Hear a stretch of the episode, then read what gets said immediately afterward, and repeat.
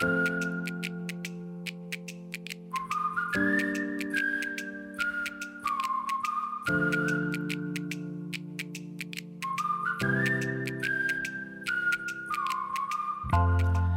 週のモコ。えー、私二村と涼子さんそしてスタッフがピックアップした一つの作品をみんなであれこれ言うコーナーでございます、はい、えー、今回は涼子さん、まあ、一つねテーマとなりました、はい、見てきていただきました、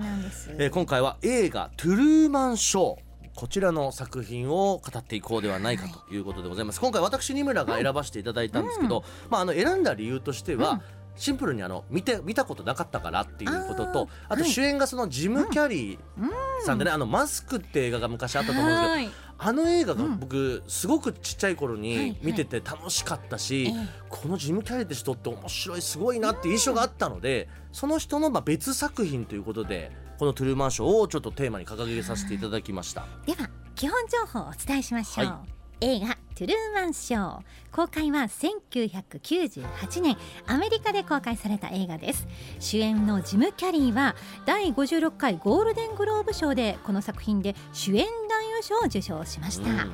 ストーリーですが離島の町シーヘブンで生まれ育った男トゥルーマン。保険会社で働きながらしっかり者の妻メリルと平穏な毎日を送る彼には本人だけが知らない驚きの事実が。実はトゥルーマンは生まれた時から毎日24時間すべてをテレビ番組「トゥルーマンショー」で生中継され彼が暮らす街は巨大なセット。住人も妻や親友に至るまで全員が俳優です。自分が生きる世界に違和感を抱き始めた彼は真実を突き止めようと奔走しますが、はい。ということでまあ本当にすごい設定で、うん、ね一、人の男の子が一人の男が生まれて30年間、すべてを見られている。テレビ番組としてそれが全て放映されている。本人以外はみんな分かってるんだけどというそういう作品なんですけれども、さあ涼子さんはい、今週の初参戦ですけど、はい、いかがでしたか？いや本当にね1時間43分の作品だったんですけど、うん、もう本当にあっという間で。でね、なんだろうこう実はそのこの24時間365日見られてたっていうその設定が最後にちらっと分かるとかじゃなくて、うん、結構途中でもう、ね、最初もちょっとあるし、ね、途中でそのプロデューサーの人が出てきて、うん、こういう事情でネタばらしで、うん、これはこうこうこういうわけでこうなってるっていうそれをなんか解き明かしながらまたそれが続いていくっていうのが、そのスタイルが新しいとか新しくはないんだけどなんか斬新で、なんか。今にもすごく20年以上前なんだけど、ね、すごくあの感覚的に面白いなってその設定自体も面白いし、ね、だからなんか98年に上映されたって考えると、うん、だいぶこう先駆けじゃないですけど、ね、何かこう未来を予言していたのかのような、内容になっているのかなって僕は思いましたね、うん、今でこそリアリティショーとかなんかね、うんユーチューバーとかずっと配信してる人とか、ねうんうんうん、なんかこうね恋人同士でなんかずっとつなぎっぱなしとかあるけども、うんうん、25年前にこういう設定っていうのが。なんかちょっとすごいんだけどすごい怖さも感じますよね。ねあそうおっしゃる通り、うん、そう僕もねそうだからジム・キャリーがやっぱコメディアンなので、で全体的にもこうなんか面白おかしくちょっとこう笑いも散りばめられた、うん、非常に明るい作品のように見えて、うん、なんか見て考えれば考えるほど、うん、あ結構これ怖いことだよねっていう。そういうなんかゾクッとする部分もあったかなと思うんですけど、ね、僕は、うん、まあ、今回まずこの作品全体を総じて思うのは、あのね親壮大な親からの巣立ちみたいな親子問題みたいなところかなっていうのが一つ思ったんですよ。うん、っていうのはこのそもそもこの「トゥルーマンショー」という番組を作って、このトゥルーマンをずっとプロデュースし続けてるのが、まあえー、クリストフという男なんですけど、この人が親ですよね。でトゥルーマンジム・キャリーさん演じるトゥルーマンが子供と考えた時に、この親であるクリストフが子供のために完璧な世界完璧に全てをフォローしてくれるえー、世界を作ってでそれをもうさせることで安心安全健康的な生活を送れるよねって、親のエゴでできてる世界に住まわしてる、それに対して満足してる親で親とそこからいやおかしいよねこれ。自分はもっと違う世界に行きたい巣立ちたいんだ。自分の知らない世界に自分の意思で生きたいと思う自立したいという子供っていうことが僕はこう中にテーマとしてはあるかなと思っていてちょっとこれ途中のねワンシーンになるんですけど途中でトゥルーマンが好きになる女の子がいて、はい、その子っていうのはそのトゥルーマンの現状をすごく憂いてて、うん、あの人に自由を与えるべきだという一人論者なんですよね。はい、で全世界の他の視聴者はみんなトゥルーマンショーが大好きで、うん、みんなトゥルーマンショーを見たい。一、人だけなんですよそのシルビアという女の人。でこの人とその親であるクリストフが公開電話をする、はい、視聴者みんなの前で電話をするというシーンがあって、そこでシルビアが「彼は監獄にいる囚人じゃないの」っていうのに対して、そのクリストフが「君が腹立たしく思ってるのは彼が今の監獄を気に入ってるってことじゃないか」と。で彼自身が気づいて自由を得たいというなら僕僕はいつでも外に彼を出すつもりでいるよみたいなことを言ってのけるんですけどこれってまあ、よく今で言う毒親みたいな感じで、ね、自分のやってることが全て子供のためであって子供にとって正しいことであるって、うん、まあ、主観すぎて思い込んでしまってる典型というかね、うん、で決してそれは親の目線から考えればダメなことではないんだけど、その子にとって本当にいいことなの？みたいな。またそれをそのお楽しみで視聴者の方にこう楽しみとしてその人の人生をねね。ショーとして見せてしまっているというところもあって。ありますもんね。だから最後のエンディングで、まあ、最後結末があるんですけど、うん、なんかそこを見た時に僕が見たのは、まあ、安心安全な決められた世界よりも何が起こるかわからない自分で世界を切り開く現実こそが素晴らしいのであって、うん、そういう子供にもやっぱそういう自由とか考えることを与えなきゃというメッセージが僕は込められてるなと、うん、僕は思いましたけどね。私やっぱり結構海のシーンとか水の事故とか結構漕ぎ出していった船にっていうのがあって最後そのセットでできてるからヨットで脱出しようと漕ぎ出すけど、はい、ガチャンって壁に当たっちゃって、うん、階段を上って外の世界に出てくんだけどやっぱりこうどんどん自分の世界に後悔していくっていうか、はい、船を自分の手で漕いで、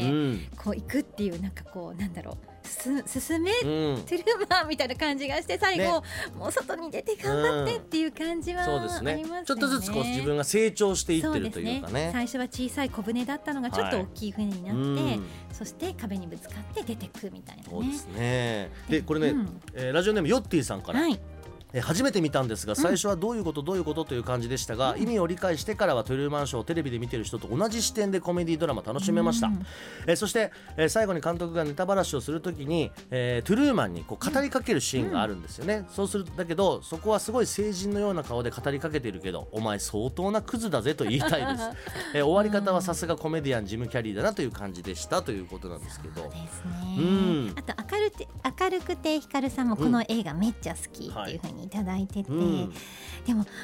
なんか本当に最後トゥルーマンが自分のこの人生を受け入れて、うん、なんかこの念のため皆さんに見られてるから世界中の人に見られてるから、はい、念のためこんにちはこんばんはって言った時に、うん、なんかあ自分のこと受け止めて、挨拶してるなっていうシーンも良かったし、ね、ちょっとねここね僕2点その話したいことあってね、うん、まあ、今そのヨッティさんのメッセージであった成人のような顔でトゥルーマンに話しかけるクリストフ、これね実は今回スタッフのグレコローマン寺田とエクソシスト山中にも感想をもらってました、ね、グレコローマン寺田がそのクリストフプロデューサーが最後に語りかけるところ、ずっと見てたよいろいろ知っているよ的なことをいろいろ語りかけるシーンなんですけど、え推しているアイドルが思い浮かんでマジで気をつけようと思った。あ私あなたのこと知ってるのよって。確かに。でも推し活ってちょっとそこ近いところあるかもしれないですね。なんかねその人のパフォーマンスだったりいろんな作品を見ている中でなんか全部を知った気になってしまってて見てるからねって。でもね、その人本人自体はそれだけじゃなかったりわからないこともあるんだよ他の一面もあるんだけれどもね、ぐっと入り込んでしまってるというところとかね。確かになんかその赤ちゃんの時からそのトゥルーマンションやってる、ねその上映されてるから君が歩き始めた日とか全部見てるよみたいなのありましたもんね、でもう一つねこれエクソシスト山中さんの感想で、はい、えー、外の世界に出た時に視聴者が喜んだ。まあこの最後トゥルーマンが外に出ることを選んだ時に見てた視聴者とかがわーって歓声を上げるんですよ、でもなぜそれだったらトゥルーマンを最初から解放しようとしなしなかったのか。やはり他人の人生はひとときの興味でしかないんだという寂しさがあったとエクソシステムの中さん本当にこれゴーストライターかなんかやってみました？視点うん視点が映画人の視点、うん、すごくなんかね、あの、うん、あの文才を感じましたよ。ね、普段のエクセシス山中さんから考えられない、映画人。そんな普段も素敵な人ですよ。もう、普段はね、今日あったかいですねしか言わないんですよ。そんなことないですよ。いやでもうん。僕ねでもこの山中さんの意見って僕実は同じことを実はちょっとはい。興味興味というか思ったことがあって本当にさっきも冒頭で言ったんですけど、これ作品自体1998年なんですけど本当に現在の世界を予見しているかのようなはい。内容になってて、うん。ただ例えば群衆心理のこれ怖さだよねって思うのはうん一人の人間がですよ生まれる時からずっと人生牛耳られてるまあ人体実験みたいな状況をうん。何にも違和感なくエンタメとして楽しんでるっていう様子だったりとかそのなんか適当さですよね。なんかそのかわいそうって気持ちが分からなくて、それをもう本当にフィクションみたいに見てるっていうとまんまとそのうん。踊らされてしまってるっていうことに気づかずに感情移入したり一生懸命応援したりしてるというそのなんか本質のやばさに気づいてないのって、うん。今でいう SNS とかネットニュースにこううん。当事者でもないのにコメントしちゃったりとかなんかああいう感覚と近いかなと思ったりとかうん。最後にねこのトゥルーマンが外に出ましたって言った瞬間にこのまあ局の人みたいな人がカメラ綺麗って言ってこうんうテレビが砂嵐になるんですよはいね。その瞬間にそれまであんだけトゥルーマン頑張れって言ってた人たちがピタッと興味がなくなって「ピザどこ行ったっけ?」とか「番組表どこ?」って言うんですよ。何事もなかったかのようこの一瞬で興味が冷めていくのも今のこのうんよくある話じゃないですか。はい、流行がすごくね熱しやすく冷めやすいみ本たいな。当にそうで、であとねやっぱりこのなんかリアルこそいいんだみたいな風潮。うん。もう全てがリアルであるこそがいいんだみたいなのもなんかこう最近なんかテレビとかいろいろねいやらせだろうとか仕込みだろうとか言う人多いけど、なんかそういうことと近しい感覚なのかなっていうところが、なんかいろんなところをねいろいろ皮肉として、うん。それをなんつうのブラックユーモアとしてうん笑いながら実はチクチクうん意地悪なこと見せてるっていう感じがそうですね。傑作でしたね。でも本当に25年経ったけど、うん今見てほしいし今見てもすごくいろんな思いがそうであるすね。映画ですよね。うん本当にジム・キャリーの相変わらずのコメディアンっぷりってのは表情いいですもんね。ね、ぜひね年末年始とかねぜひ皆さんおそうですね休みの時はい。見ていただきたいな。あのーまあ、僕らサブスクのネットフリックスで見たんですけど、はいまあ、そういうサブスクでも見れますしね、なんかレンタルしてという形でもいいと思いますし、うん皆さんぜひぜひちょっと見ていただければはいということでございます。今週のモコでした。